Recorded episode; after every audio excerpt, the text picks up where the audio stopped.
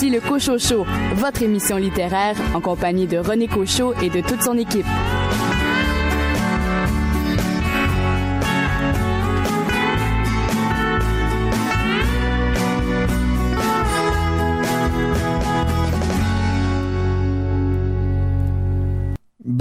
Tout le monde, bienvenue à votre émission littéraire. J'espère que vous avez passé une belle semaine, que vous avez euh, fait de belles découvertes euh, littéraires et euh, si vous voulez découvrir des auteurs, ben, c'est l'émission par excellence. Le Coach Show est fort chargé cette semaine et en première heure, vous aurez trois chroniqueurs qui viendront vous suggérer quelques idées de lecture, à commencer par le libraire Billy Robinson. Billy, votre livre cette semaine. Oui, alors je vais vous parler du nouveau livre de Luc Mercure, Le goût du Goncourt, chez Québec Amérique. Richard Mignot, notre euh, spécialiste en littérature policière, a lu pour nous, Richard, un livre qui s'adresse à un public un peu plus jeune. Je vous présente Petit singe, détective privé de Brian Zelznick et David Serlin. Quant à vous, amateur de bande dessinée et de romans graphiques, euh, David Lessard-Gagnon, un titre bien intriguant que vous nous suggérez de lire cette semaine. Voyage en République de Crabe. Et au cours de cette première heure du Cojo Show, on entretient aussi avec l'auteur Lucie Lachapelle qui signe aux éditions XYZ Les étrangères.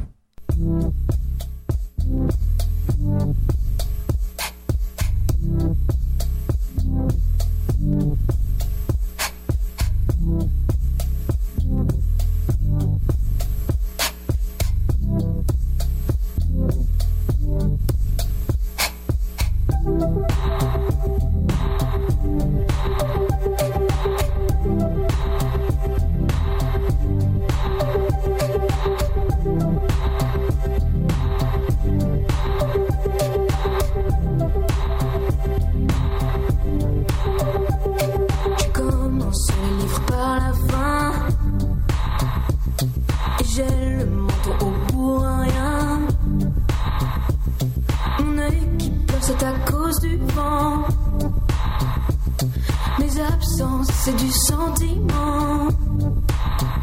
Je ne tiens pas debout, le ciel coule sur mes mains. Je ne tiens pas debout, le ciel coule sur, ça ne tient pas debout. Le ciel coule sur mes mains, ça ne tient pas debout. Sous mes pieds, le ciel revient.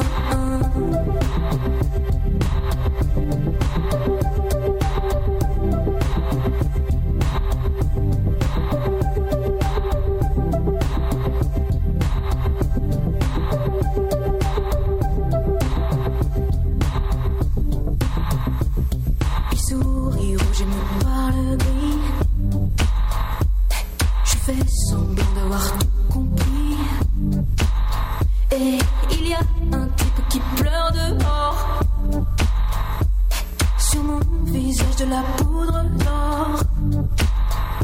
Je ne tiens pas debout, le ciel coule sur mes mains. Je ne tiens pas debout, le ciel coule sur. Ça ne tient pas debout, le ciel coule sur mes mains. Ça ne tient pas debout, sous mes pieds le ciel revient.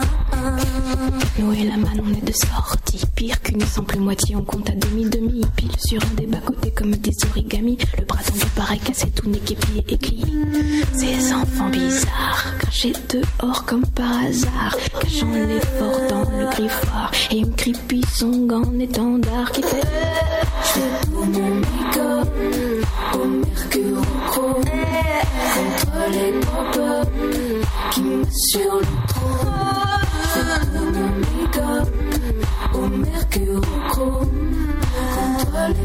Oh, oh, oh,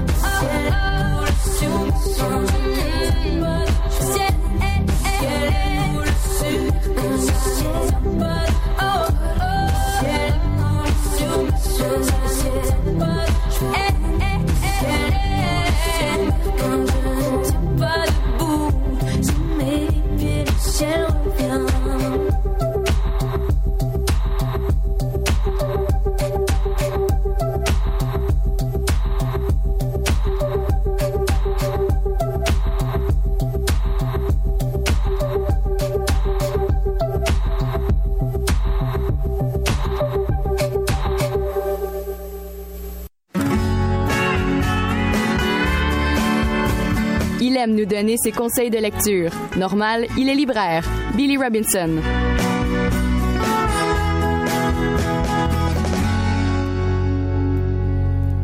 Billy Robinson, bien le bonjour. Bonjour René. Billy, cette semaine, vous avez choisi de nous parler du nouveau Luc Mercure chez Québec Amérique, Le goût du Goncourt. Et si je ne m'abuse, ça peut se présenter comme un mélange de fiction et d'autofiction. Oui, en fait, dans l'air du temps, il y a beaucoup d'autofiction qui se publie.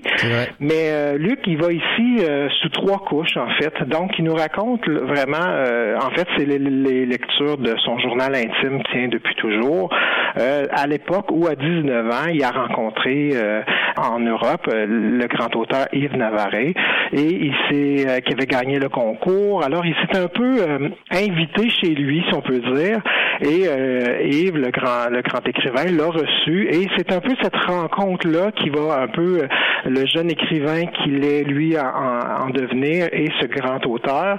Et c'est un peu aussi une rencontre qui va peut-être déchanter parce que euh, souvent nos idoles peuvent un peu nous décevoir dans la vie personnelle. Alors je pense que c'est un peu ce qu'il veut nous raconter dans ce livre-là.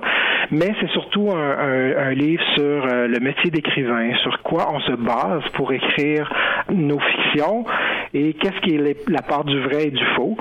Sur les trois couches que je vous disais, il y a la deuxième couche qui est celle où euh, c'est l'auteur d'aujourd'hui qui raconte un peu la façon qu'il a retrouvé ses textes et comment que lui se souvient euh, d'une façon peut-être différente de ce qui est écrit dans, le journal ou dans les cartes postales.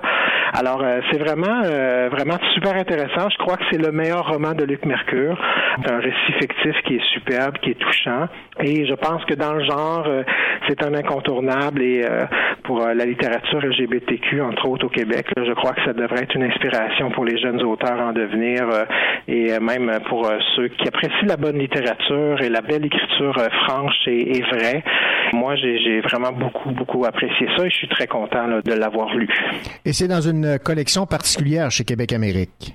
Oui, c'est la collection littérature d'Amérique, euh, donc euh, qui s'est euh, un peu revampée cette année avec une maquette tout à fait différente de ce qu'on avait connu il y a quelques années. Alors, je crois que la collection veut encore promouvoir, c'est justement ces auteurs qui sont qui ont une voix particulière qui leur est unique. Et Luc en fait partie. Et je suis, je, suis, très heureux là, de le proposer à mes lecteurs. Billy Robinson, merci beaucoup. Merci à vous. Au revoir.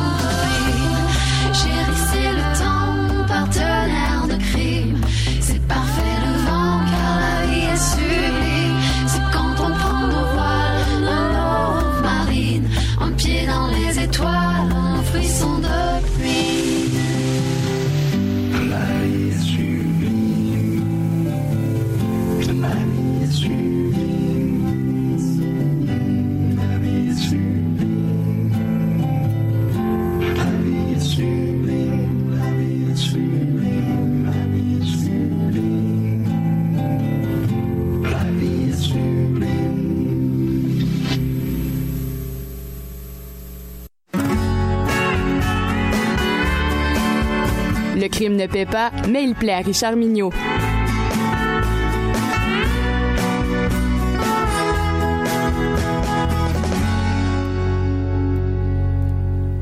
Richard Mignot, vous allez nous parler cette semaine d'un livre policier, mais qui ne s'adresse pas à un public euh, adulte, mais aux petits de 4 à 8 ans, futurs ah, amateurs de polar. Oh oui, oui, pour les futurs amateurs de polar et aussi pour les, les parents amateurs de polar qui voudraient bien que leur enfant euh, prenne euh, le goût de la, de la lecture ah. et puisse voir un petit peu ce que c'est qu'un polar ou un détective privé. Euh, vous me permettez, mon cher René, de, de sortir un peu des sentiers battus, d'aller vers la littérature jeunesse de temps en temps. Ben Surtout quand on trouve des perles comme celle-là. Même les petits quatrains parce que c'est pour les, les, enfants de 4 à 8 ans, mhm. ont le droit à leur petite dose d'enquête policière. c'est ma, ma, perception. Ouais, petit singe détective privé. Exact. Après les merveilleuses enquêtes de M. Lapin, de Pascal Hérault et de Geneviève Després que je vous conseille, voici pour les petits de 4 à 8 ans, Petit singe qui sert à plaire aux futurs lecteurs de Christine Brouillette et d'André Marois. Ce livre, mi-roman graphique, mi-album, présente une histoire bien particulière. Petit Singe est un détective privé aux méthodes bien personnelles. Personnelles, là, mais très efficaces. Alors que ce soit pour un vol de bijoux, un vol de pizza, le vol d'un nid de clown ou encore la perte d'une fusée, Petit Singe a mis au point sa routine. Il écoute son client. Il recherche des indices. Il prend des notes, mange sa collation et met ses culottes. Mais de loin, c'est l'opération la plus difficile pour Petit Singe. Là. Tout le reste, c'est facile, mais mettre ses culottes, c'est toujours compliqué. Ah, d'accord. oui. Puis, enfin, il est prêt. Il sort de son bureau et, en très peu de temps, il résout l'affaire, le temps de dire banane. Eh bien. Mais la dernière affaire est bien différente pour Petit Singe. Toute sa routine est chamboulée. Pas d'indices, ni de prise de notes. Les pantalons restent par terre. Mais quelle est donc cette enquête qui rend Petit Singe si différent? Ne comptez pas sur moi pour vous vendre le punch. Non, non, non, non.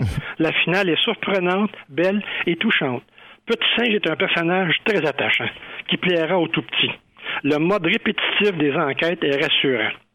Il permet même aux petits d'anticiper et d'apprécier le moment où la routine sera interrompue. Et là, c'est là que le plaisir commence. Mhm. Puis la finale, tout en tendresse, sera un moment touchant pour le petit et celui qui lui lit l'histoire. Les enfants comme les adultes vont apprécier les illustrations.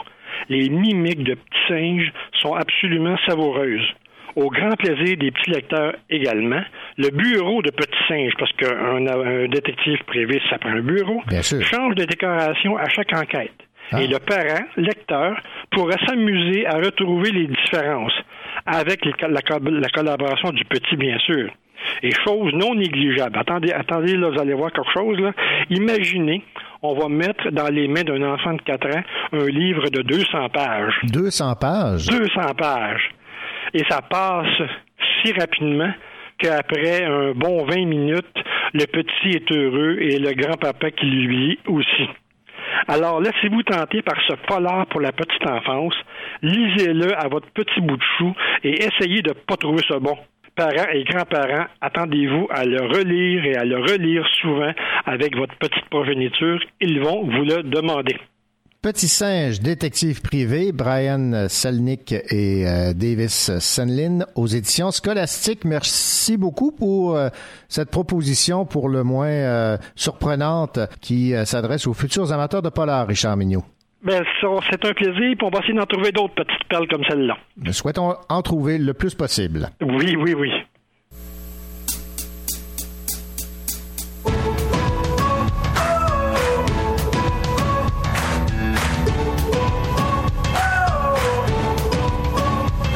Tout le monde est là, qu'est-ce qu'on attend?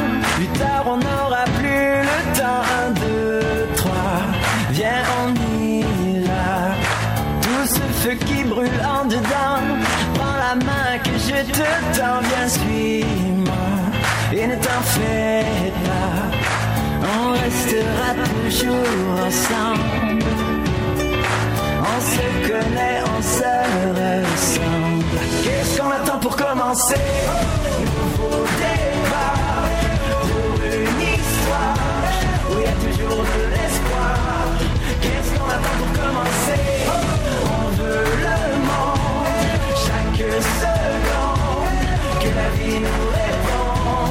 Qu'est-ce qu'on attend pour commencer?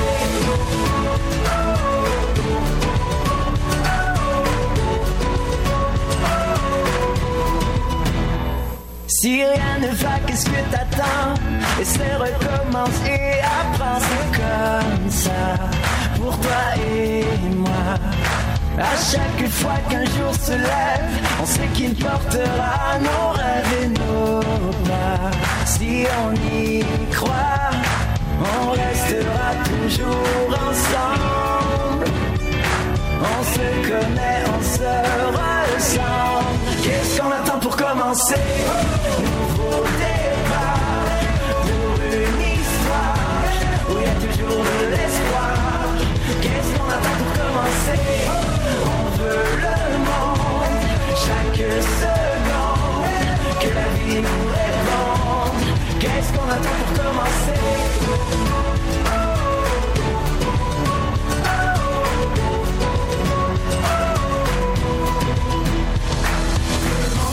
qu'est-ce qu'on attend Plus tard, on n'aura plus le temps Le temps d'écrire notre nom dans l'histoire à chaque fois qu'un jour se lève, on sait qu'il portera nos rêves Aussi loin que l'on voudra y croire Qu'est-ce qu'on attend pour commencer Nouveau départ une histoire Où il y a toujours de l'espoir Qu'est-ce qu'on attend pour commencer On veut le monde Chaque seconde Que la vie nous réponde Qu'est-ce qu'on attend pour commencer?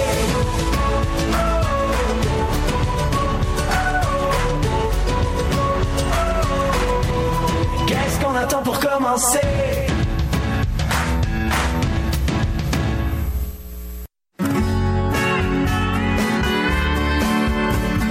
Vous écoutez le Cocho Show en compagnie de René Cocho, votre rendez-vous littéraire.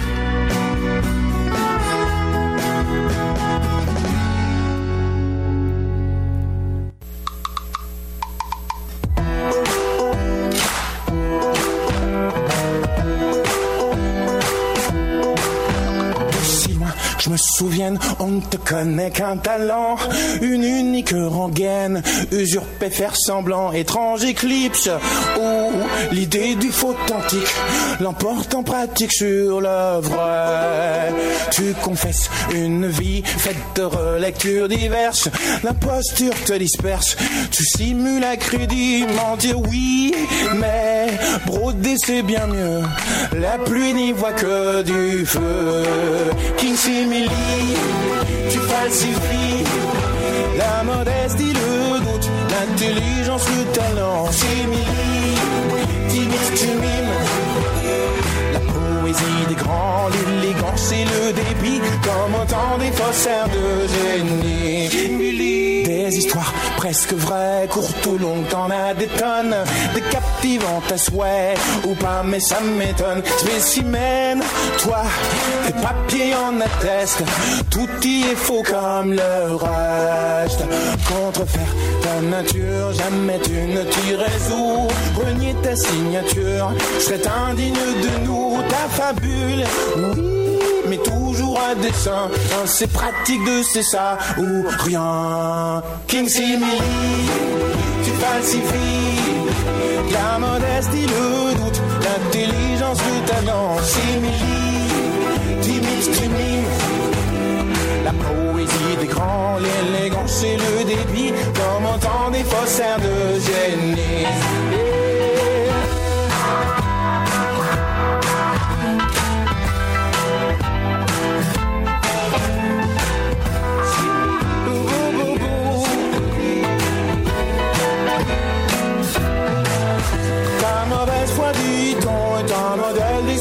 D'exposition.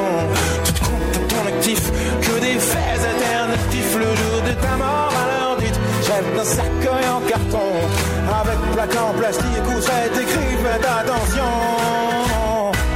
King Simili, je falsifie. La modestie, le doute, l'intelligence, le talent, simili, je mime les cimes, comme autant des faussaires de génie. King simili,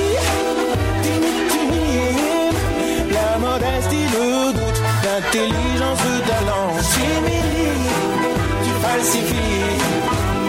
La poésie des grands, l'élégance et le débit, comme autant des faussaires de génie.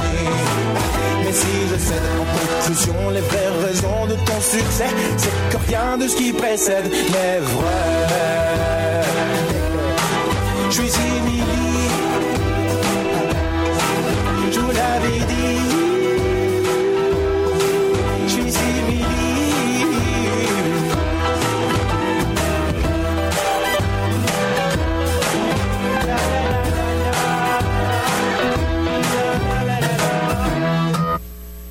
Le prix littéraire Alvin Bellil, remis dans le cadre du Congrès des professionnels de l'information qui s'est tenu à Montréal, a été décerné à Amélie Dumoulin pour son roman Fée verte publié chez Québec Amérique.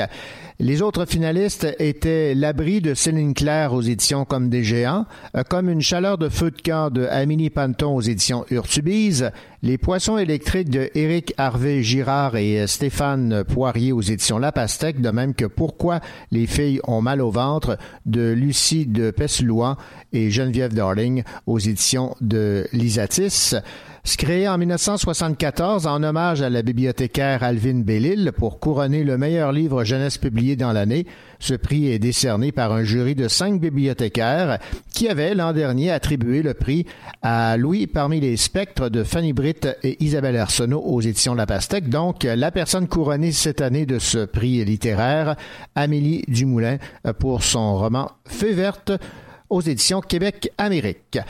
Au cours de la prochaine demi-heure du Coach au Show, vous aurez l'occasion d'entendre euh, David Lessard-Gagnon, libraire à la coop de l'Université de Sherbrooke, nous parler d'une bande dessinée pour le moins intrigante qui a pour titre Voyage en République de Crabe. Et un entretien avec Lucie Lachapelle pour son roman Les étrangères, publié aux éditions XYZ. Je reviendrai,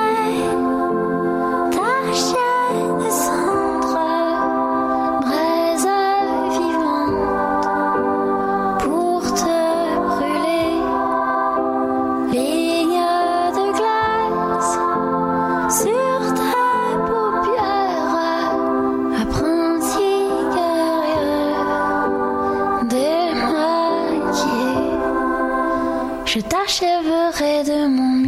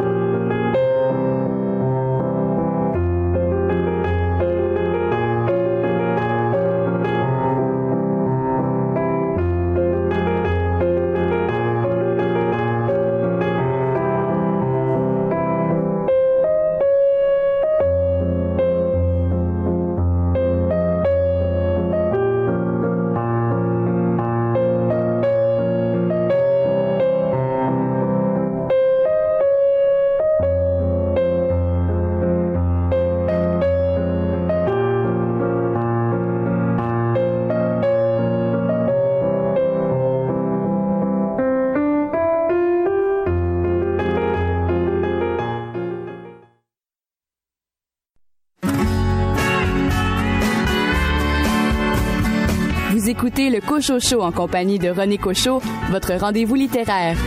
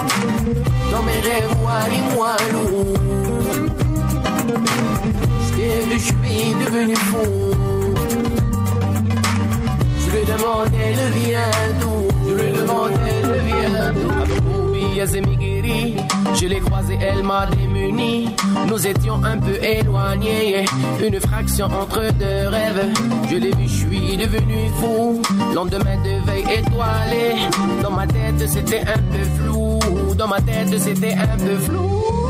Je t'ai vu, je sais c'était où. Dans mes rêves, wally walou. Je t'ai vu, je suis devenu fou demande, elle vient tout. Je lui demande, elle vient tout. Skibri Bandaden, la vie avec elle comme un vélo sur une roue. Ma dose de soleil pour chaque jour. Sbehouli, le matin, midi et soir pour toujours. Hein? Skibri Bandaden, on visitera Rome et Athènes. Sur les basses, sur les sons de mon tam-tam. Dans mon ça fait boum comme un tam-tam.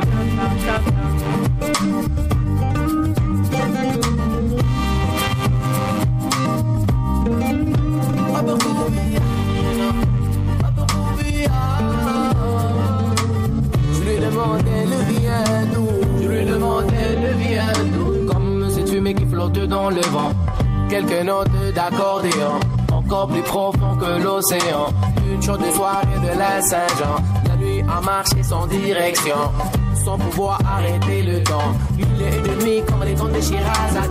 Il est une nuit comme les contes de Shirazad.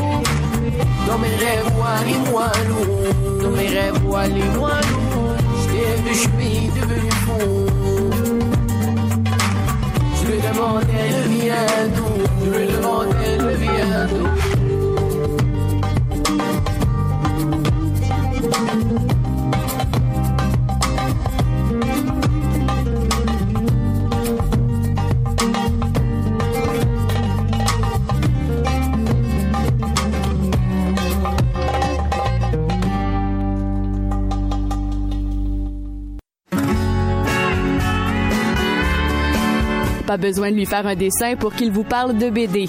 David Lessard-Gagnon.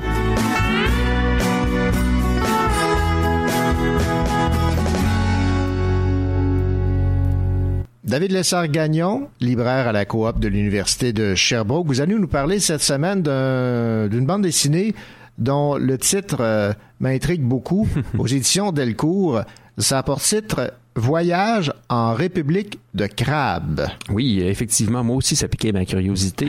euh, et euh, je peux vous dire que le style graphique est tout à fait, euh, tout à fait aussi étrange que le titre. L'histoire est pourtant bien simple. Il y a euh, notre héroïne euh, travaille pour une compagnie de livraison qui a la prétention de livrer tout partout sur la planète, n'importe quoi, à n'importe quel endroit, dans des délais extrêmement courts. Il existe donc euh, un pays dans ce monde-là qui s'appelle euh, Crabbe, qui est un, pays isolé, une île isolée à quelque part dans une mer non identifiée. Donc, il y a eu une commande d'une personne, donc pour un colis mystérieux, et on suit essentiellement cette livreuse et ses pérégrinations dans ce pays, un pays vraiment très étrange aux mœurs très particulières.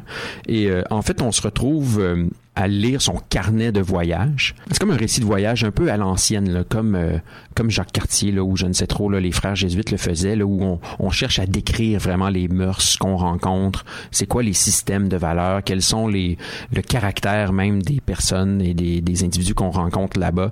Euh, Crabe est un pays très isolé avec sa propre tradition euh, les accents même quand on l'écriture donc euh, dans les phylactères euh, leurs mots sont euh, ils ont des accents là, qui n'existent pas pour traduire le fait qu'ils ont un parler très étrange.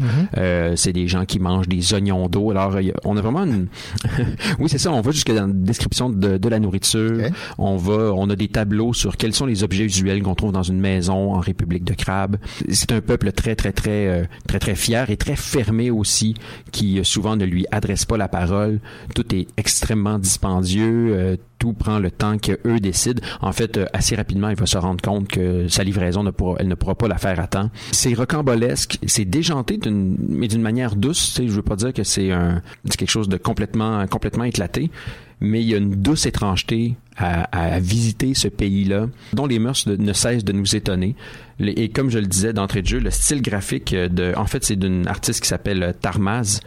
Euh, c'est sa première bande dessinée qui est publiée. Et son style graphique est très particulier aussi, euh, onirique, à la ligne claire, mais euh, tout fait de contraste. Il y a beaucoup, euh, beaucoup de, de, de contrastes qui sont faits comme ça. Les personnages ont des allures euh, très étranges, mais ils sont très expressifs aussi, euh, même dans leur air bête, on va dire, parce que les habitants de Crabe sont assez, euh, ont l'air bête, mais c'est un air bête très, qui te donne vraiment pas le goût d'aller leur parler, qui te décourage beaucoup. C'est très réussi. Alors euh, voilà un petit objet étrange, fort, fort agréable pour voyager vers une terre inconnue. Je ne vois pas mieux présentement. Et ce qui m'a frappé, c'est que les couleurs, c'est or, noir et blanc. Oui, voilà. Donc c'est ça, un style graphique euh, très particulier aussi qui est vraiment fait sur des euh, des tons euh, très contrastants. Mais on embarque là-dedans. On, on se dit que, comme au pays de crabe, la, la plupart des gens mangent des oignons. Euh, je sais pas, cette couleur jaune euh, marche bien avec cette ambiance-là aussi. Puis il y a quelque chose de d'aller vers l'Eldorado aussi d'une certaine manière. C'est un pays mythique, un pays mystérieux, inaccessible. Euh, je pense qu'il y a, il y a peut-être un lien à faire à cet endroit-là. Oui. Eh bien, intéressant. Donc, Voyage en République de Crabe aux éditions Delcourt de Tarmaz. David Lessargagnon, merci beaucoup. Merci de m'avoir invité.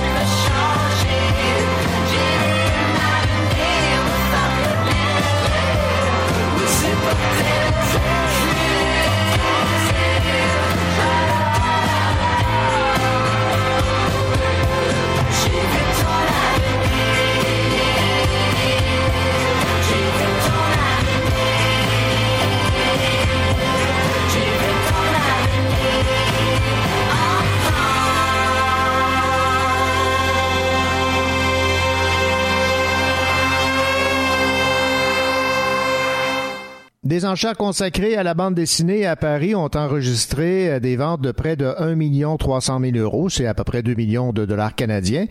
Mais la pièce phare, une planche originale de l'étoile mystérieuse de Hergé, n'a pas trouvé euh, d'acquéreur. C'est ce qu'a indiqué la maison euh, Arcurial. Alors, les ventes au cours de laquelle 229 lots étaient mis aux enchères, dont les œuvres de Mobius, Hergé et euh, Franquin, ont totalisé 1 299 460 euros pour être plus précis. 77% des lots ont été euh, vendus. C'est le dessinateur Mobius qui a eu le plus de succès avec une planche représentant son héros, Arzac, chevauchant sa monture préhistorique. Ça s'est vendu à 171 570 euros. C'est cinq fois euh, son euh, estimation. Mais ce qui a surpris, c'est que la planche originale, l'étoile mystérieuse de Hergé, n'a pas trouvé euh, d'acheteur. La planche euh, réalisée à l'encre de Chine sur papier représente Tintin et le capitaine Haddock à bord de l'Aurore, le navire qui vogue sur l'océan vers l'étoile mystérieuse. Au moment de passer à table, puis, alors qu'une tempête se lève et que les savants invités à la table du capitaine se sentent mal à l'aise. D'autres pièces liées à Tintin ont en revanche trouvé preneur. On parle ici d'un carton d'invitation encre de Chine et aquarelle réalisé en 1968 pour le 20e anniversaire du journal Tintin, édité à seulement 100 exemplaires et signé de la main même d'Hergé. Cette œuvre s'est vendue 109 200 euros bien au-dessus de son estimation qui était de 37 000 à 52 000 euros. Et voilà donc pour le bilan de ces enchères consacrées à la bande dessinée qui avait lieu à Paris et c'était tenu par la maison Arcurial. Je t'écris ceci au bord du gouffre. On dit qu'on en sort plus fort quand on souffre. Du sel sur nos blessures. Témoin me soit le ciel, quelle aventure, quelle aventure, quelle aventure. Créature à traverser à tort. On n'est jamais sûr de son sort de tous nos délires, quel est le pire? Finir, le temps de le dire, le temps de le dire, le temps de le dire.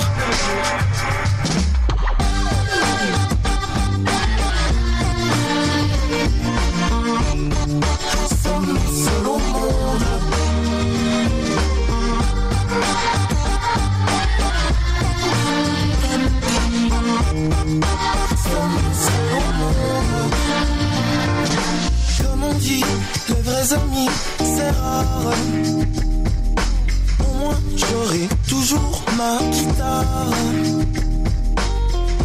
Parler de moi n'est pas dans ma nature. Je ne suis pas qui tu crois. Quelle imposture, quelle imposture, quelle imposture.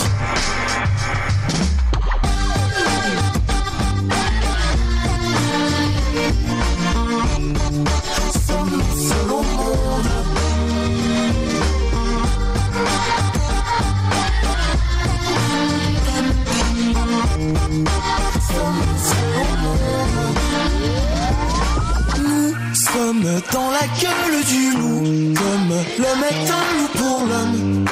L'homme est un loup pour l'homme.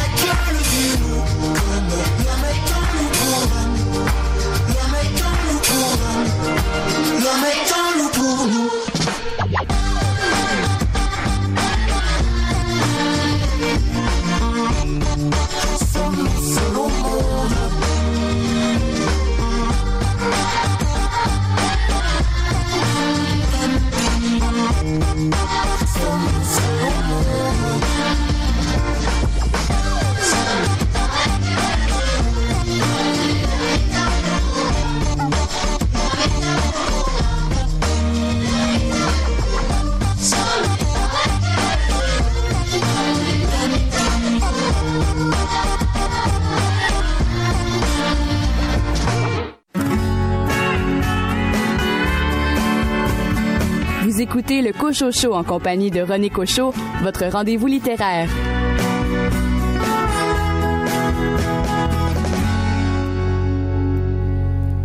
Rose quitte précipitamment sa Gaspésie natale avec son enfant. Au cœur de l'été, elle échoue dans un quartier populaire de Montréal. Exilée de sa propre vie, elle entre peu à peu en contact avec les autres femmes de l'immeuble. Perpétue, qui fuit son mari et tout comportement violent, Zina, qui pense qu'elle est pourchassée par sa famille, Swad cache les agissements de son fils car elle a honte, Julia et Lunmila sont prisonnières du passé, et Violette, la doyenne de l'immeuble, ne croyait pas retourner un jour au pays qui l'a vu naître. Au fil des événements, des liens secrets, Rose réalise qu'elle possède tout un passé lourd de drames et malgré tout l'énergie et le courage de vivre. Voici le résumé de ce livre qui a pour titre Les étrangères de Lucie Lachapelle. Lucie Lachapelle, bonjour. Oui, bonjour. En réunissant Rose, Perpétue, Zina, Swad, Violette et Lunmila dans un seul et même immeuble à logement de Montréal, on jurerait quasiment que vous avez recréé un camp de réfugiés parce que ces femmes ont tout un lourd passé, des drames, elles ont quitté, elles ont fui. Oui, tout à fait. Mais en fin de compte, je voulais qu'on se retrouve dans un immeuble de réfugiés, alors de réfugiés de la planète. Euh, et c'est à ce même titre que Rose, l'héroïne du, du livre, finalement, rencontre les autres personnes parce qu'elle aussi, elle qui vient de la Gaspésie, est un peu réfugiée, elle aussi, dans, cette, dans ce bloc appartement-là. Donc, c'est tout à fait l'esprit du livre de se retrouver un peu aux Nations Unies, mais dans un univers de personnes réfugiées qui viennent de partout au monde. Je voulais que la rencontre se passe à un autre niveau. C'est sûr qu'il y a toujours une rencontre au, départ qui est culturelle, c'est-à-dire qu'on on focus sur les points qui nous séparent, c'est-à-dire au niveau de la langue, au niveau des habitudes, au niveau même du vêtement, mais je tenais à ce que la rencontre se fasse à un autre niveau, c'était celle de l'humanité, parce que tous ces gens-là partagent une humanité et c'est ce que Rose va découvrir dans son parcours. Alors pour moi, c'était très important de passer à un autre niveau de rencontre et de perception des gens. Et j'espère que j'ai réussi. Oui, oui, vous avez tout à fait réussi. Cette solidarité qui se développe entre les femmes, euh, c'est le, un peu le, fil conducteur là, de votre roman aussi. Oui, tout à fait. Les femmes, j'ai parlé, je parle beaucoup des femmes dans mes romans, encore dans celui-ci. Euh, c'est peut-être parce que moi je suis moi-même femme et donc j'ai accès à un univers, l'univers des femmes en, en comment privilégié, parce que j'ai habité un quartier pendant longtemps, un quartier multiethnique et j'ai fait des rencontres. Alors euh, et aussi je partage avec elles toutes sortes de points féminins comme la maternité, comme autre chose, le travail, mais la maternité entre autres et je tenais à aborder ces, sujets-là avec euh, avec elles. Oui, c'est ce que j'allais vous demander. Est-ce que cette euh, réalité de cet immeuble où on retrouve des, euh, femmes qui ont fui dans toutes sortes de, circonstances, qui se sont retrouvées dans un seul et même lieu, c'est réaliste. À Montréal, on peut en retrouver. Oui, c'est, réaliste. À Montréal, on peut en retrouver. C'est certain que depuis, je dirais, 20 ans, 15 ans, le visage de l'immigration a changé beaucoup à Montréal. On rencontre des gens maintenant de, qui viennent d'ailleurs dans tous les quartiers. Mais il y a encore ces quartiers, je dirais, forts où se retrouvent les gens qui viennent d'arriver, ces Côtes-des-Neiges comme Parc Extension. Ce sont encore des, des, des, quartiers où il y a une forte, fort pourcentage euh, de personnes qui viennent d'ailleurs. Et je, je dirais même qu'encore récemment, je suis allée et il n'y a pas tellement de Québécois d'origine dans ces quartiers-là. Alors, surtout dans les quartiers défavorisés, il y a une un fort taux d'immigrants réfugiés. C'est très, très réaliste. Je vais vous citer euh, en page 140, ça donne euh, une bonne idée de ce à quoi sont confrontées ces femmes. Mon ange, dit Perpétue bouleversé, nous voudrions tous faire marche arrière, arrêter le temps, mais nous ne pouvons pas. Tu vas apprendre à vivre avec ça, je t'avertis, ce n'est pas facile. Est-ce qu'on arrive un jour à pardonner? À se pardonner. Surtout. Oui. C'est la question posée par le roman, n'est-ce pas? Mhm. Exactement. Oui, exactement. Mais je pense que chacun, chacune des personnages, chacun des personnages du livre a une réponse à apporter. Euh, alors, c'est à, c'est à voir pour le lecteur. Euh, je dirais que chacun apporte une réponse, c'est ça. Euh, oui, c'est possible, mais c'est difficile.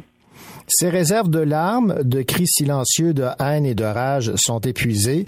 Rose a guerroyé toute la nuit, contre la méchanceté des hommes, contre le destin impitoyable, contre la mort.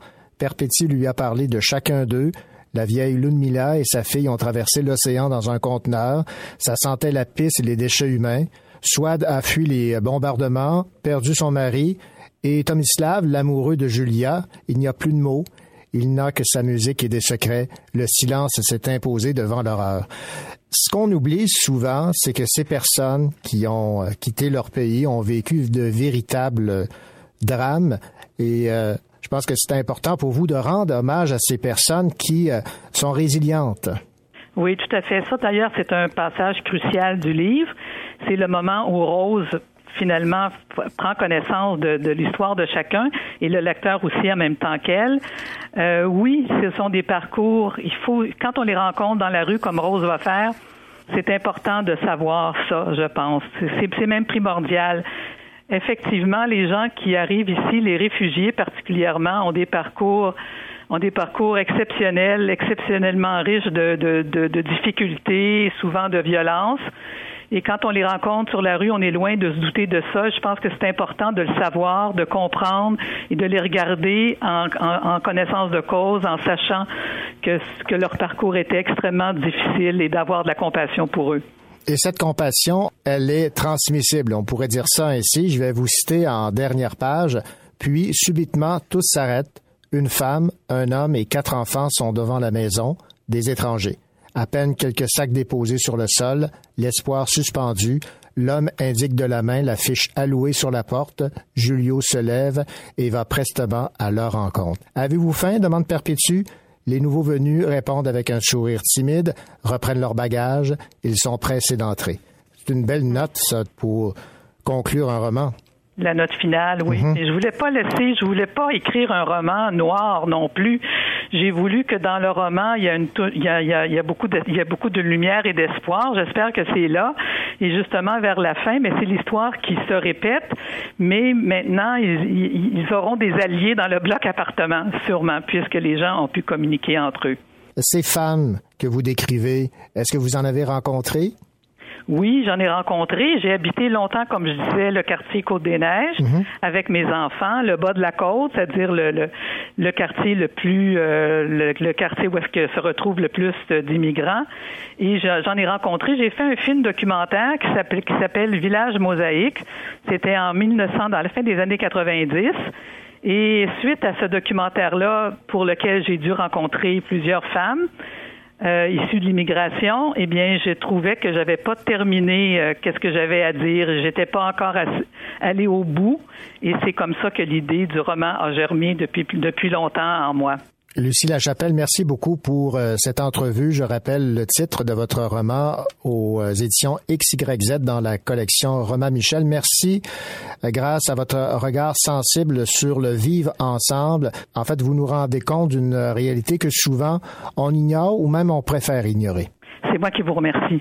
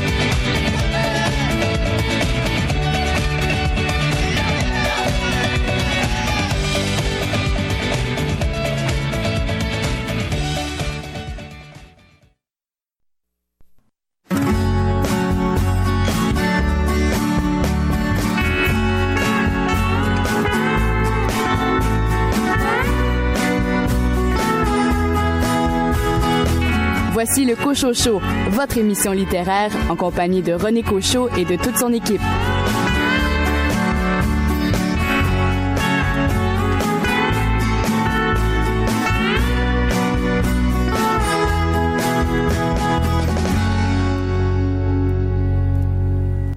Bienvenue à cette deuxième heure de votre rendez-vous littéraire, le Cochocho. En mon nom et au nom de mes chroniqueurs et chroniqueuses, je vous souhaite une excellente deuxième partie euh, d'émission, au cours de laquelle vous aurez l'occasion d'entendre l'entrevue que m'a accordée Josie Wimette, qui signe chez Urtubise La marche des nuages. Il sera question du tome 3 et dernier tome de cette euh, saga historique. Louis Gosselin, vous allez nous parler de la biographie de Jean Lapierre, cet ex-politicien, journaliste décédé de façon tragique, et le titre nous rappelle une phrase célèbre de ce dernier. Vous la résumerez en deux mots. Salut, salut. Et de votre côté, Marie-Maude Bossirois, quel livre a retenu votre attention? Euh, je vous parle d'Indochine, un roman de Camille Bouchard.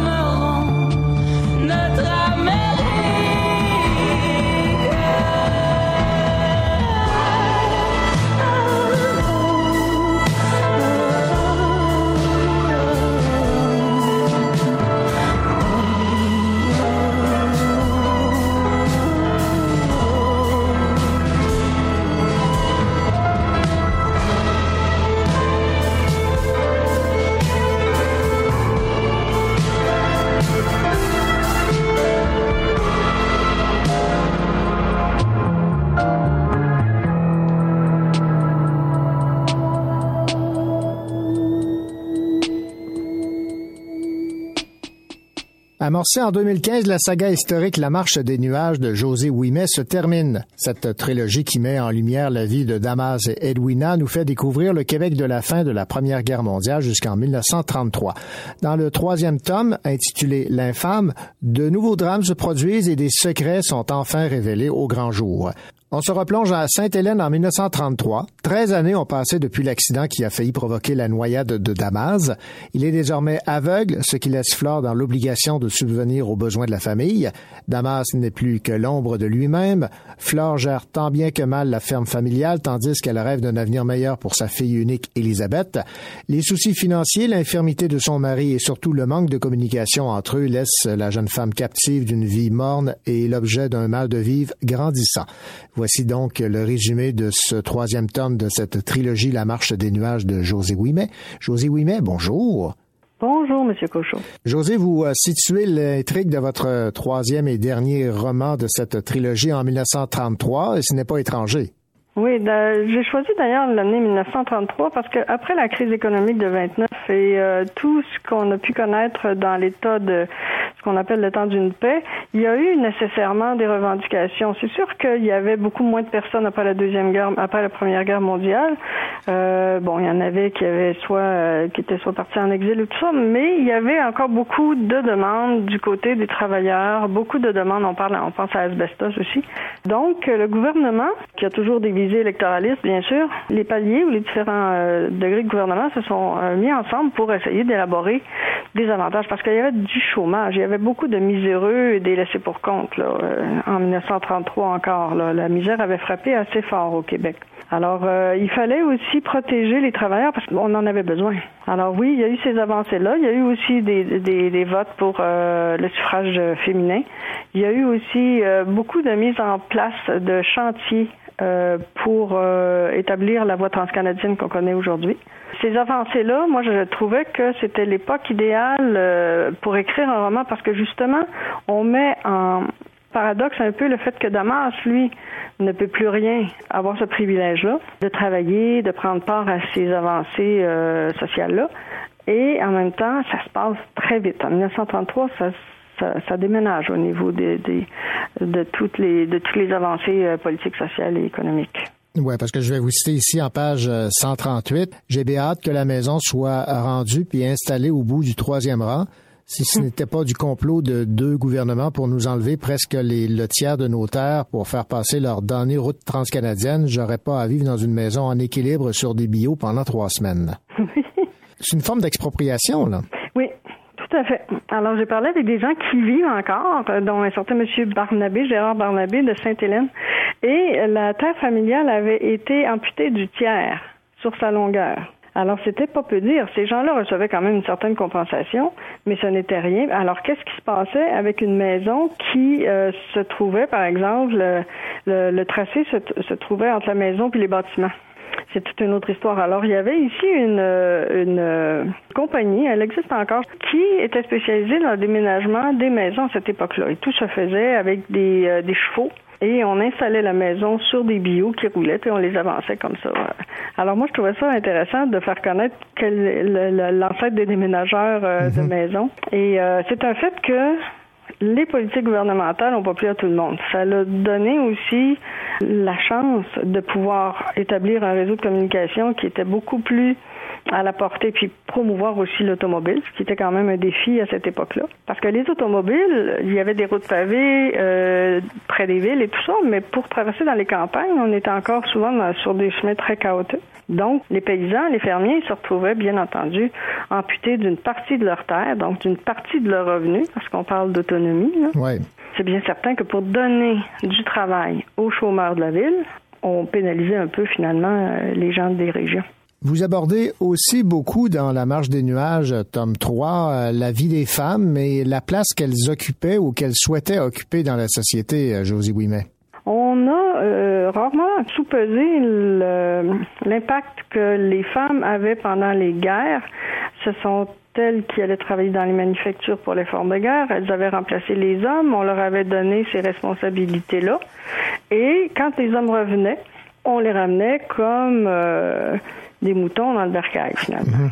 Alors, c'est sûr que quand on a connu un peu, on a goûté à la liberté, mais le joug se remettait sur le dos des femmes, de la famille et tout ça, parce qu'il fallait aussi faire des enfants, hein, parce que les curés en chef menaient le troupeau. Hein. Puis en région, dans les campagnes, les gens étaient extrêmement pratiquants catholiques.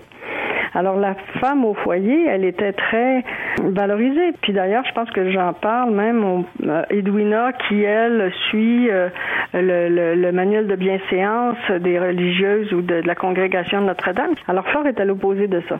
Les femmes avaient des droits qu'on leur accordait si ça faisait l'affaire.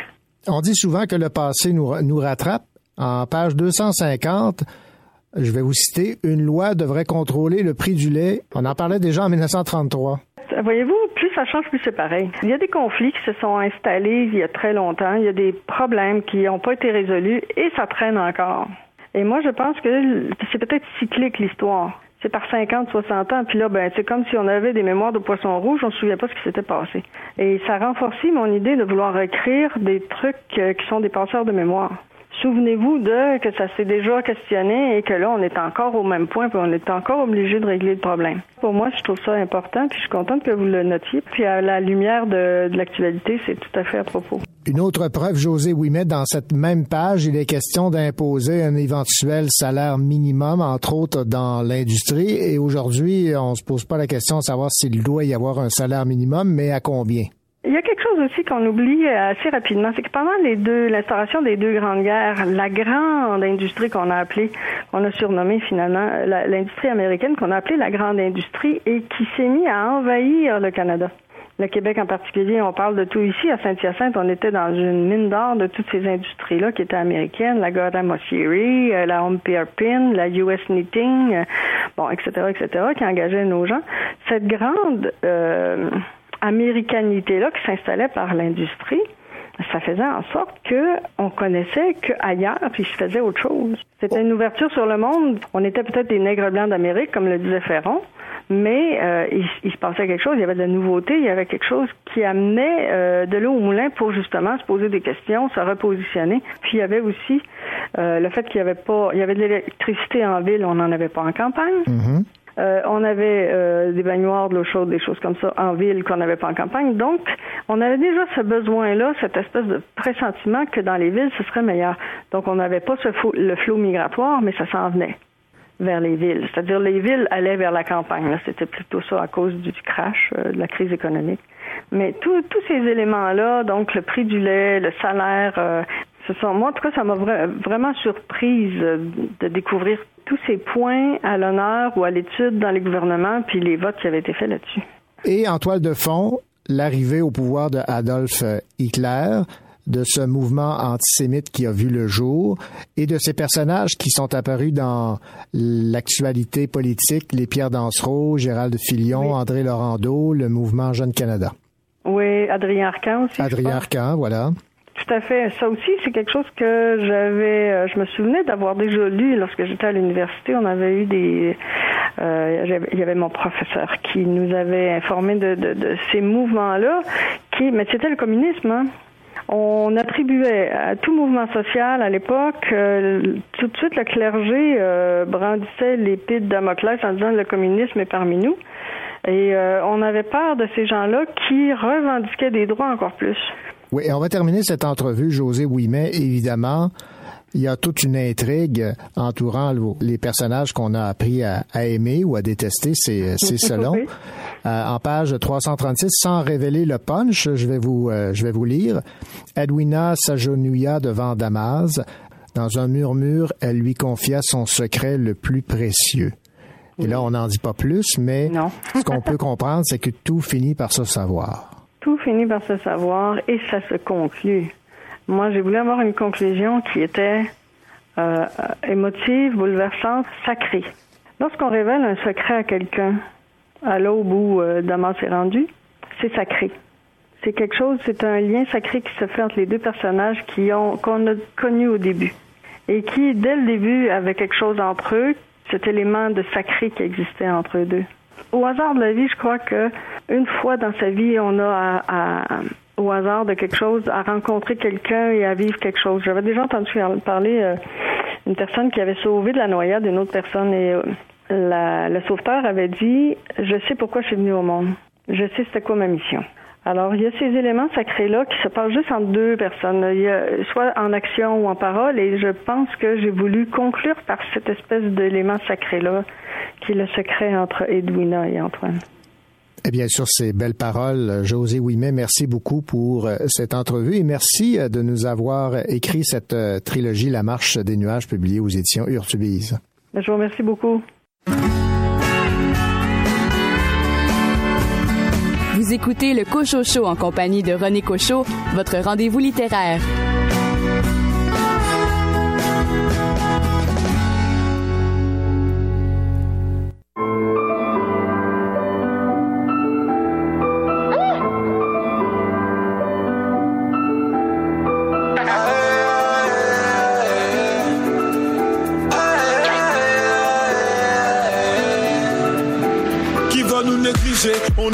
A tout raflé de Marseille à Paname, tout le monde nous reconnaît. Toujours la même équipe, les mêmes envies. On attire les aînés, toujours les mêmes qui envient. Pas besoin de tes éloges, on est prince de la ville. Tout est prévu, tout est déjà écrit. Mais tout le monde d'accord, c'est ce qu'on s'était dit. Les journées s'enchaînent, ça devient plus difficile. Rester, c'est le temps qui nous dira. Mais pour l'instant, aucune envie de bouger ma place. On a pris de l'âge, mais on est toujours resté soudés. C'est pas l'argent qui nous sépare. La seule question, c'est dans 4-5 piges. Est-ce qu'on ne kiffera encore? Et tant que mon équipe n'a toujours pas changé, j'estimerais que c'est nous les plus forts. Après la musique, quand tout sera fini, on va kiffer encore.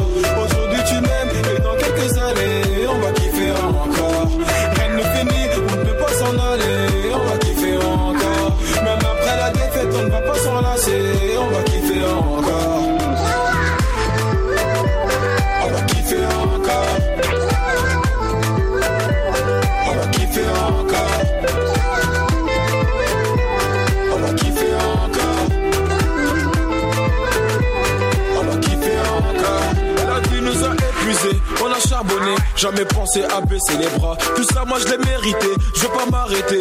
Y a toute la famille derrière moi, toujours persévérant et ça depuis petit peu.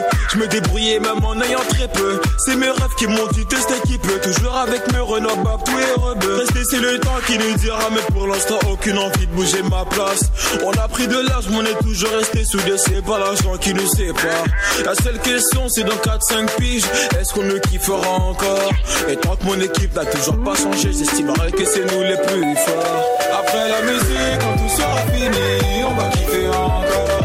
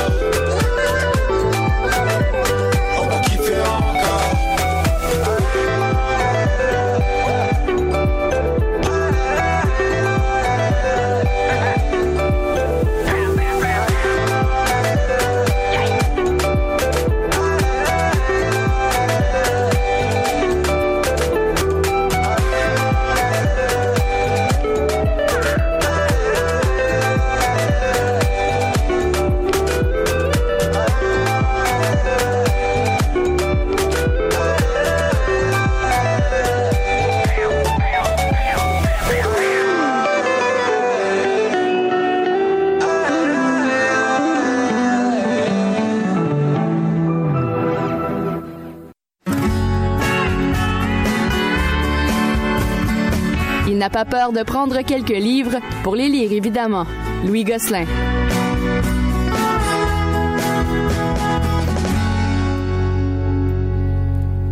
Salut, salut, Louis Gosselin. salut, salut. Ça, c'était ce que disait euh, Jean Lapierre, Jean Lapierre. le défunt journaliste, euh, évidemment décédé tragiquement dans un, un accident d'avion aux îles de la Madeleine. Alors, euh, salut, salut, c'est le titre de sa bio aussi. Oui, salut, salut, Jean Lapierre, un homme du peuple. C'est par Marianne White euh, aux éditions du journal. Euh, Marianne White, c'est une elle est journaliste depuis 2001. Elle travaille au Journal de Québec depuis 2012 comme adjointe au directeur de l'information. Et pour écrire ce livre sur Jean Lapierre, ben, elle a recueilli une soixantaine de témoignages, fait de nombreuses recherches sur les grands événements de la vie de Jean Lapierre. Et on se souvient qu'il est décédé dans l'écrasement d'un petit avion aux îles de la Madeleine alors qu'il se rendait aux funérailles de son père. Mm-hmm. Il a péri avec quatre membres de sa famille et les deux pilotes, c'était le 29 mars 2016.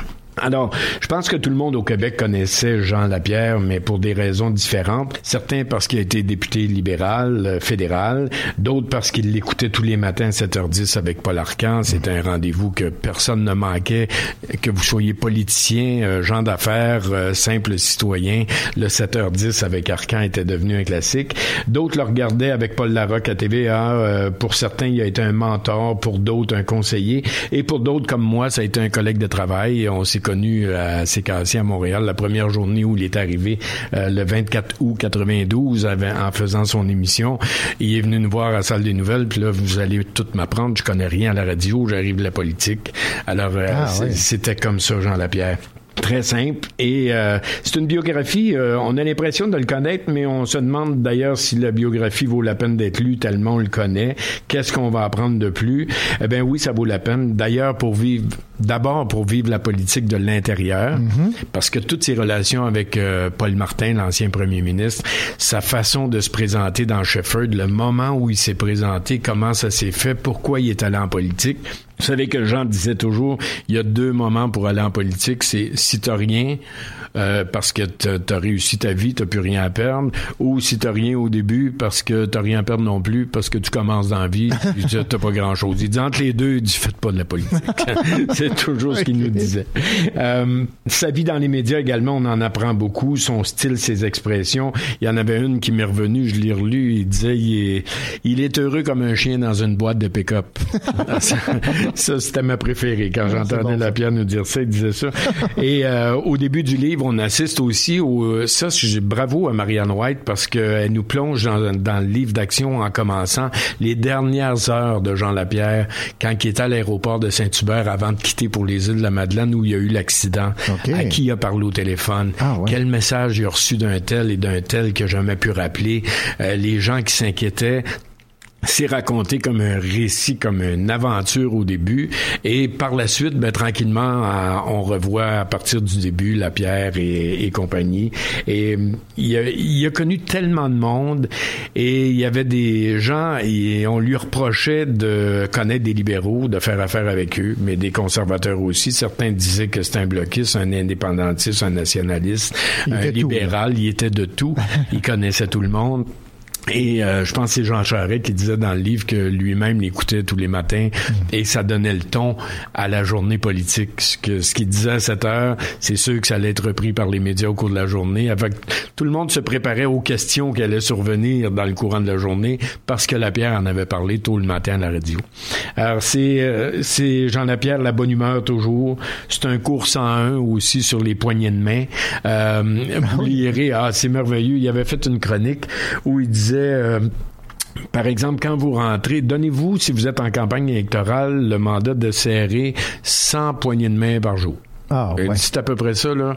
Puis il dit là, multiplié par le nombre de jours de campagne, puis il faut que vous arriviez à votre chiffre à la fin. Puis quand vous arrivez dans une salle, vous avez deux choix. Ou vous saluez tout le monde en arrivant pour que tout le monde vous voit. Ensuite, vous pouvez partir, il s'intéresse plus à vous. Ou vous attendez complètement que ce soit terminé, puis là, vous prenez plus votre temps pour aller euh, donner, à y donner un cours de poignée de main. Ah, C'était merveilleux. Il était très imagé et très, euh, très souriant, tout le temps très collaborateur. Euh, c'est une belle bio, c'est un beau souvenir. En tout cas, pour les gens qui l'ont côtoyé un peu, euh, j'étais pas son ami, mais j'étais un collègue de travail pendant de nombreuses années.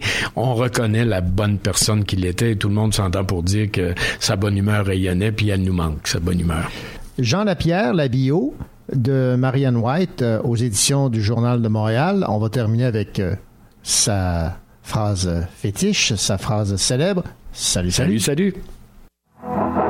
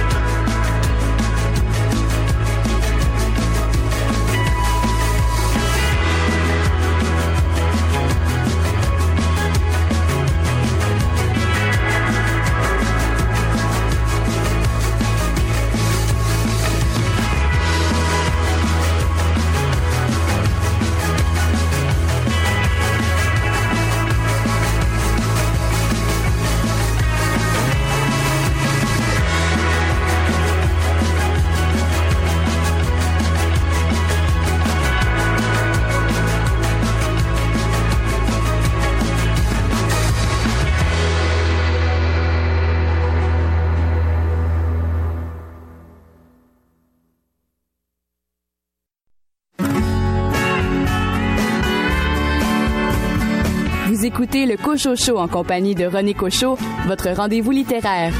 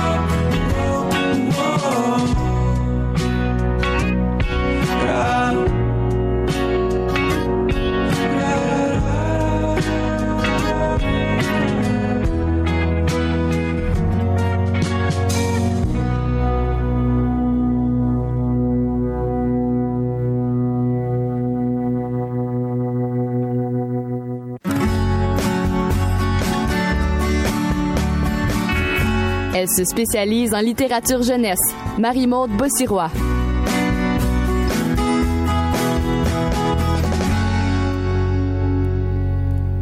Marie-Maude Bossirois, bien le bonjour. Bonjour. Marie-Maude, Camille Bouchard nous arrive avec une euh, nouveauté qui a été précédée d'un premier roman dans cette série, Le siècle des malheurs. C'était Pistolero. Et là, vous nous parlez de Indochine. La série s'intitule Le siècle des malheurs, puis c'est vraiment pour faire écho là, à l'histoire mouvementée du 20e siècle où les, guerres s'enchaînent les unes après les autres.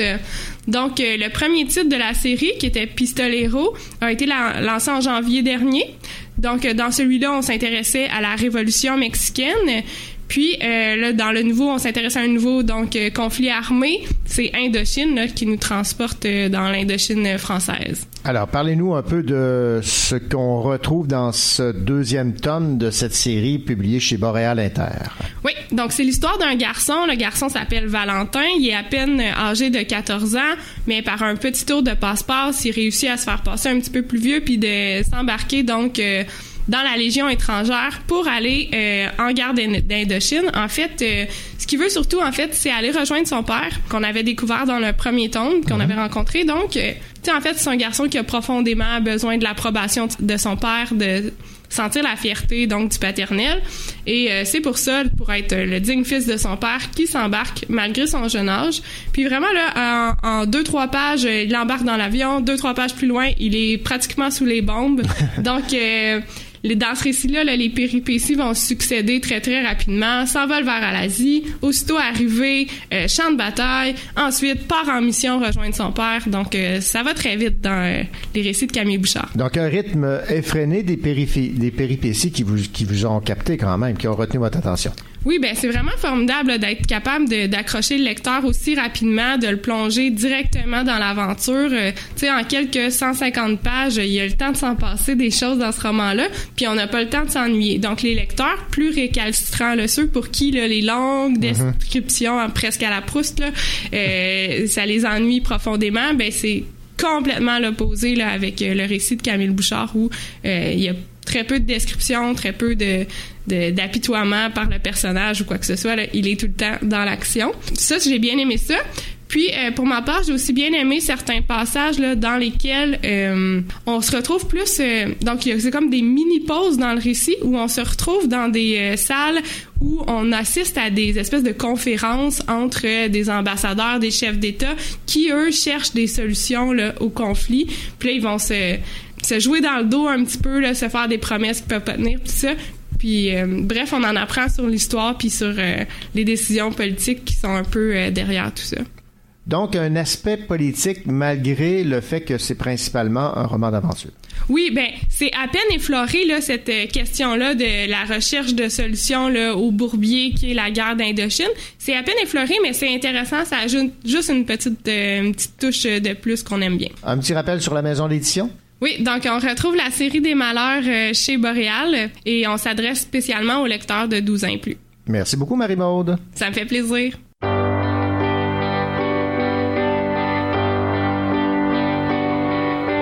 Tout commence par des âmes, des cœurs qui chavirent.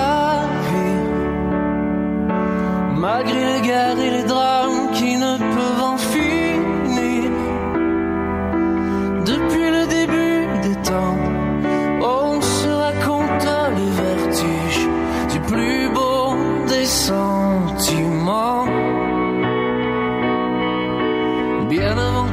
le jour de mon premier respire. Avant que ne souffle l'amour, mon tout premier soupir.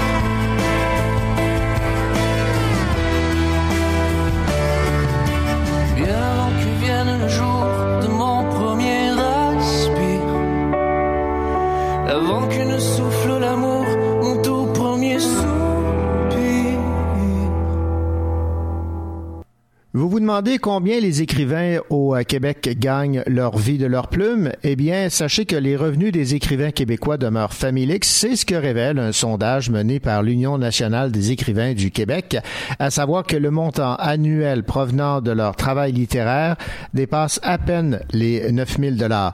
Et ce qu'on note, c'est que 90% des répondants n'ont pas gagné un revenu annuel lié à leurs activités littéraires supérieur à 25 000 dollars. Alors ceux qui exercent le métier d'écrivain doivent, vous l'avez compris, multiplier les sources de revenus comme euh, la pige, l'écriture d'articles, la traduction, l'enseignement. C'est la façon que les auteurs ont de gagner honorablement leur vie.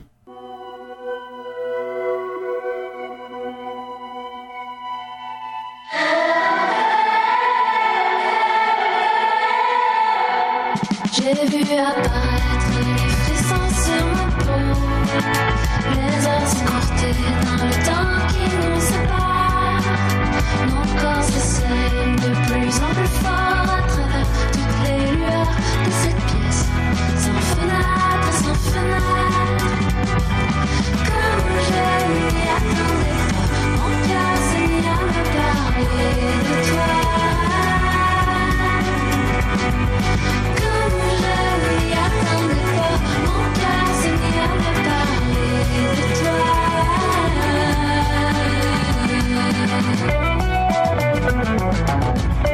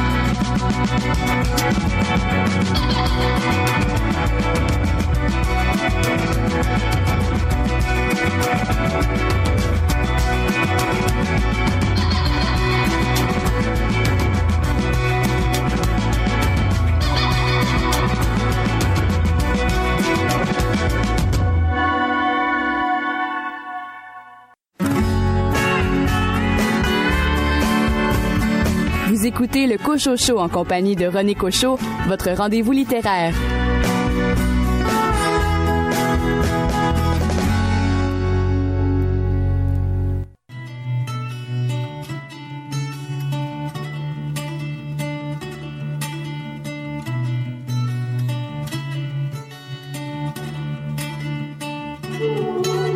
Le temps filé, c'est tout, on respire malgré nous, on fait bien comme on peut. On parle, on parle encore avant que d'être mort, on fait bien de son mieux. Il disait que la vie c'est des terrasses et puis du soleil des fins du jour. Il disait que les rêves c'est la prose de la vie, qu'il faut y croire toujours.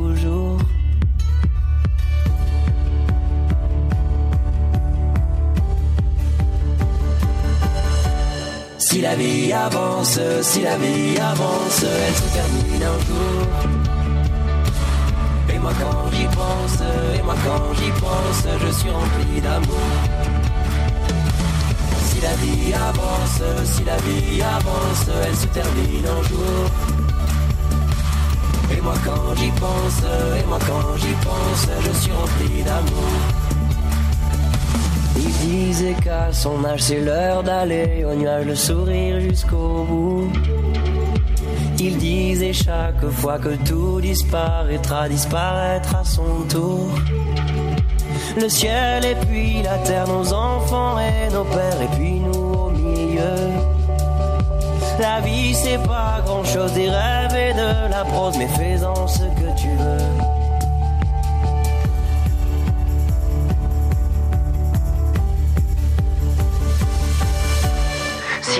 avance, si la vie avance, elle se termine un jour. Et moi quand j'y pense, et moi quand j'y pense, je suis rempli d'amour.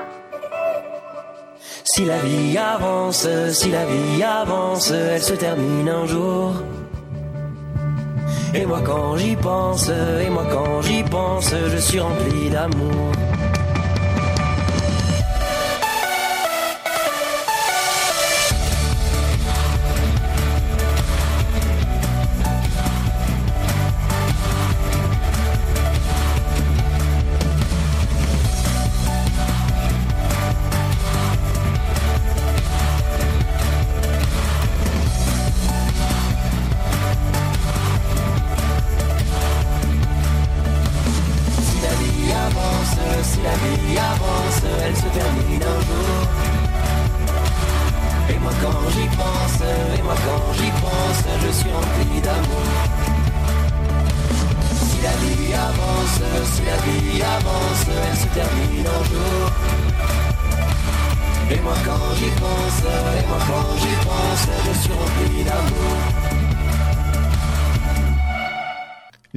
Claude Péloquin est décédé. Le poète, écrivain et chanteur est décédé à l'âge de 76 ans. Il était atteint d'un cancer généralisé. Claude Péloquin a écrit la célèbre phrase « Vous n'êtes pas écœuré de mourir, bande de caves, c'est assez ». Cette phrase a fait scandale lorsqu'elle a été inscrite sur l'un des murs du hall du Grand Théâtre de Québec par le sculpteur Jordi Bonnet. Claude Péloquin a aussi écrit les paroles de plusieurs chansons, dont celle de Lindbergh, interprétée par Robert Charlebois et Louise Forestier. Son premier recueil de poésie, Jéricho, est paru en 1963. Son dernier livre, La valse fatale, a été publié en 2017 aux Écrits des Forges. En plus de 50 ans, Claude Péloquin a publié plus de 35 ouvrages et écrit plusieurs chansons. Alors on va se faire plaisir, on va écouter Lindbergh, interprété par Robert Charlebois et Louise Forestier.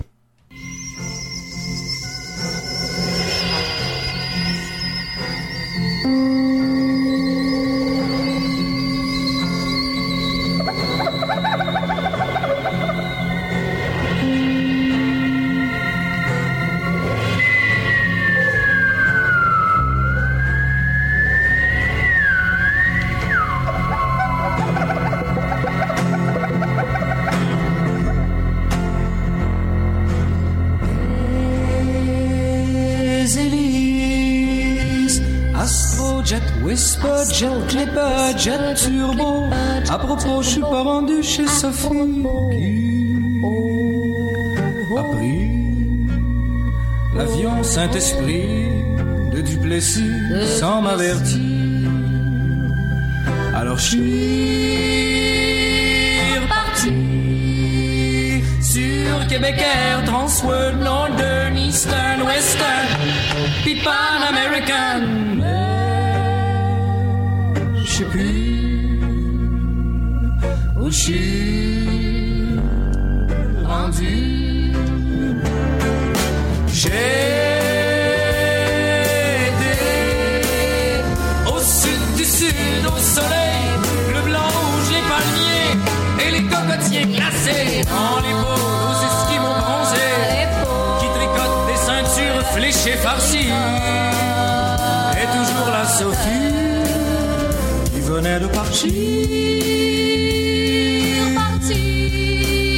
Sur Québec Air, Transworld, Northern, Eastern, Western, puis Pan American. Mais je sais plus où je suis rendu.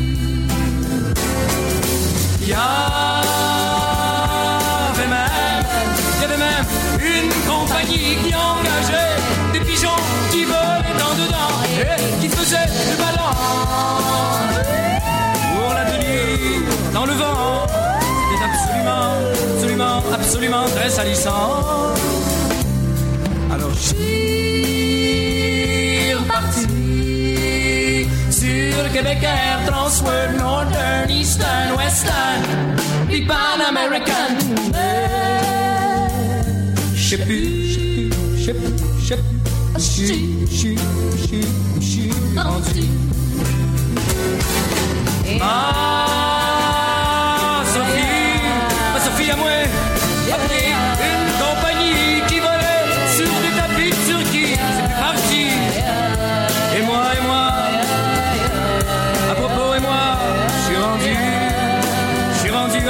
chameau. Je préfère mon Québec Air, Transworld, Northern, Eastern, Western, puis Pan American. Je sais plus, je ne sais plus où je suis, où je suis rendu.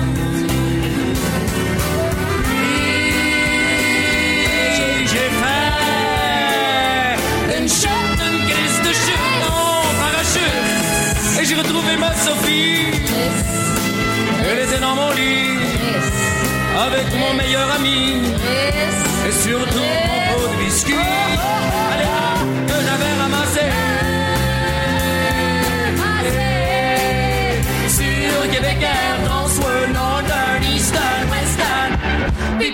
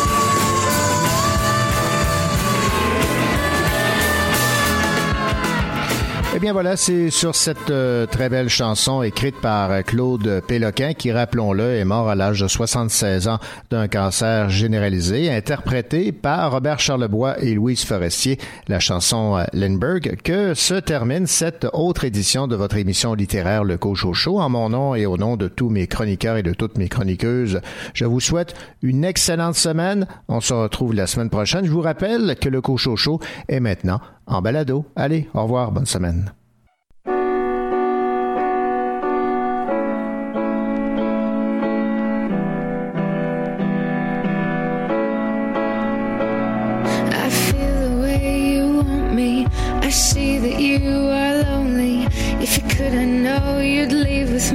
It's more than curiosity, and I've never longed for winter. Till your presence made me shiver. Untethered, you'd be better if you'd only come with me. One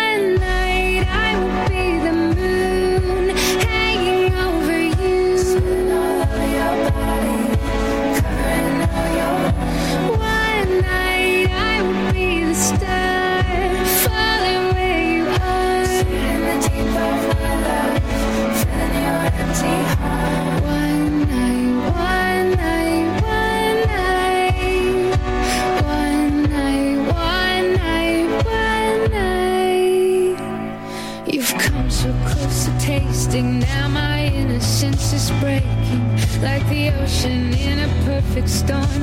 It makes me want you even more. And I've never been so jealous. I've never felt so helpless, so out of breath and hungry for you.